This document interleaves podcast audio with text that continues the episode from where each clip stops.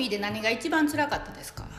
僕自身やっぱりね、まあ、幼少期からあったんですけど、人に自分のこう状態の悪い皮膚を見られるのが嫌でした。あ見られてて、うん。視線をすごく感じるんですよねまあ目目立つとい目うか、ね、立つし、うん。例えばちょっと暑くなってくると、半袖半パンとかになると、うんうんうん。症状の出てる場所が結構もろに出てたんですよ、うんうん特に私の場合はですけど、ん肘とかうん。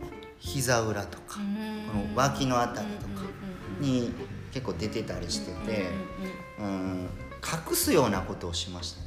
ああそう長袖着るとか。なそうです。長袖着たり、ソックスもハイソックスこう短いのではなくて、長くてちょっとニニーハイ的な感じで着たりとか。まあなんかね本当にそういう風にして、なんか皮膚自分の皮膚を隠してしまうところが、えでも蒸れへんの？夏とあかもうね蒸れるんですけど、それ以上に自分の悪いところ見られたくない意識が強かったかなって思ってて。まあなんでそうなるんかっていうとやっぱり書いちゃうからあかゆいもんねかゆいからうんうん。書いてしまって。しょうがないよねそれね。そうなんですしょうがないと思うわ、うん、もう、うん。それがね嫌で嫌で、あの成人してからもやっぱ僕はちょっと出てたりしてたんですけど、あの寝る時、ん。一番しんどく辛くって、あの寝てる時に書くケースがお多かったんですよね。で朝翌朝起きるとうん血みどろになる。いやいやいや痛そう痛そうめっちゃ痛そうめっちゃ痛そう今すごい想像した。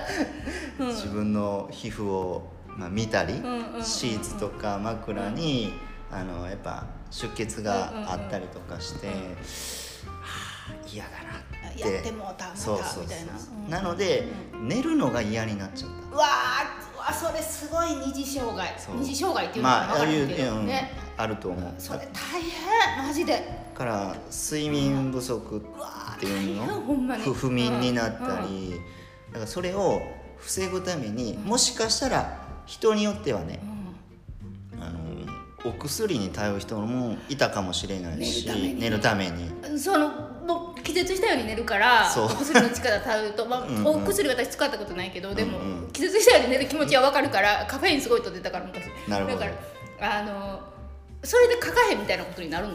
いや。お薬飲んだら。いや。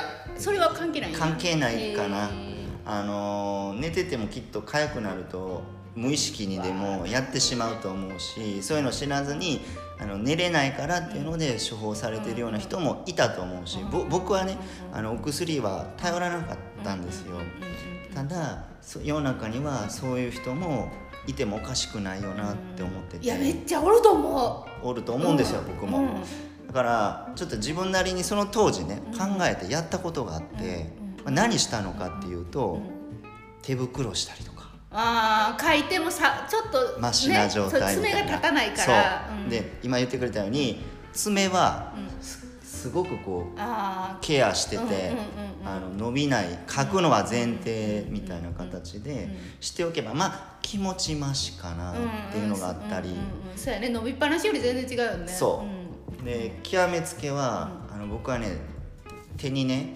手錠して寝てました、実は。それ本人やから笑えるけどうち笑っていいかめっちゃ迷ったいやもう笑って。どどこまで今ジョーク冗冗談話をどこまでどこまでと思った。いやでもそれはね笑われへん。ほんまに。想像した時に。それだけすごい嫌やってんやろうなって思うしうん。しんどかったんやろうしっていうその感じを想像するとさ、うん。きついよね。だようん。ね、まあ僕も自分なりに当時その薬以外で、まあいろいろね、世間でこういうのをすればいいとか食事もそうやし、そういろいろやったんですよ。あいっぱいあるんやあそういうあるし食事療法とかも。あるんだけど、やっぱ合う合えへんって絶対あって、それって個体差をすごく考えた上で、絶対この人にはこれがあるっていうのは僕ないと思ってて、あで分かる分かった分かった。じゃ,、じゃあちょっとあのタイトルコールここで入れるね。分かった。えっとねこの後本編でであのーまあ、実際にねあのアトピーで本当にすごい悩んでた鍼灸師のまっちゃんがどういう経緯をたどって、えー悩みをこう手放していったかっていうのを今回だけでは語りきれないかもしれないけれどもひとまず聞いていきます。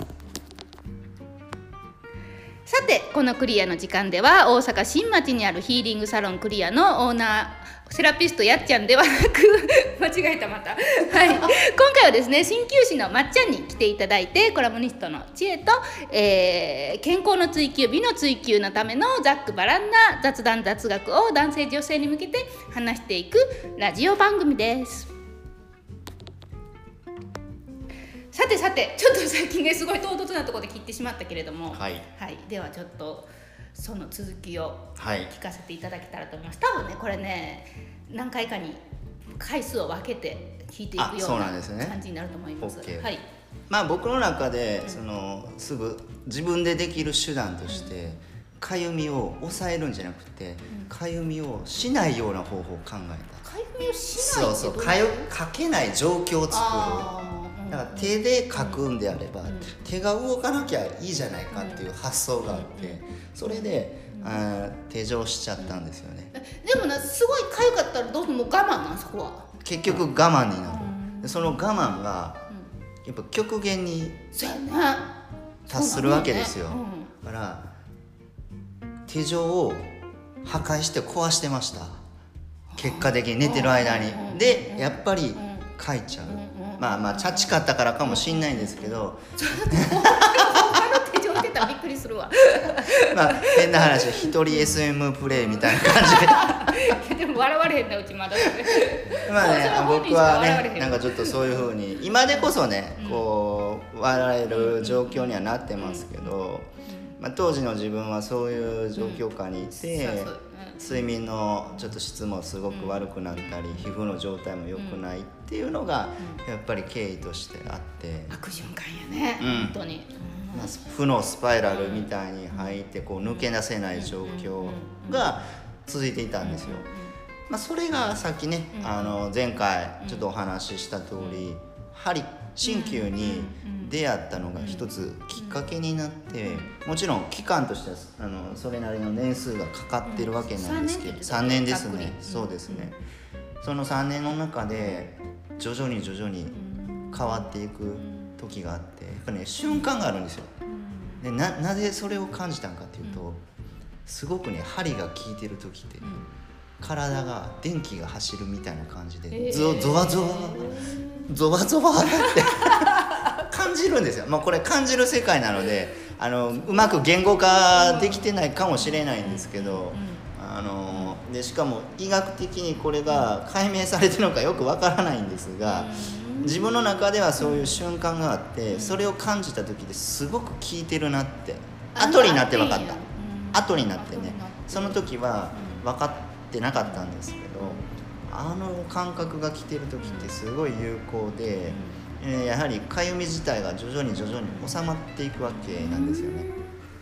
え最初にじゃあまあじゃあ最初1か月2か月3か月目ぐらい？うん。え待って待ってどれぐらいのペースで行ってたの？月一？えいやいやそんな短くない。もっと周期的には、多い時の、うん。多い時は1週間の中でうん。2回行ったりもしました、であの仕事柄出張が多いんですようん私うんうん。なので当時そのみ見ていただいてた鍼灸の先生にとお約束した日時に行けなくって、で間がドーンってこうん。う一月以上また空いてしまったりとかそういうことがもう正直あっての3年だったりするんですけど。じゃあ最初の方はギュッと凝縮していってその後はちょっと減ってきたみたいなあそうですね。結果的に、あのー最初のうちは、うん。ちょっとこう詰める形にはなるんですけども、体になじませる、うん針の反応を見ていくっていう意味合いもあるし、状態がどういうふうに変化していくのかを追っかけ続けていた、まあそういう感じで変化が出てくると、まあ、あのだんだん2週に1回3週に1回月1回っていうような感じで、えー伸びていったっていうのがありましたね。えー、すごい。ちょっとじゃああの次回で今日はちょっともうお時間なので次回そのなんだろうな。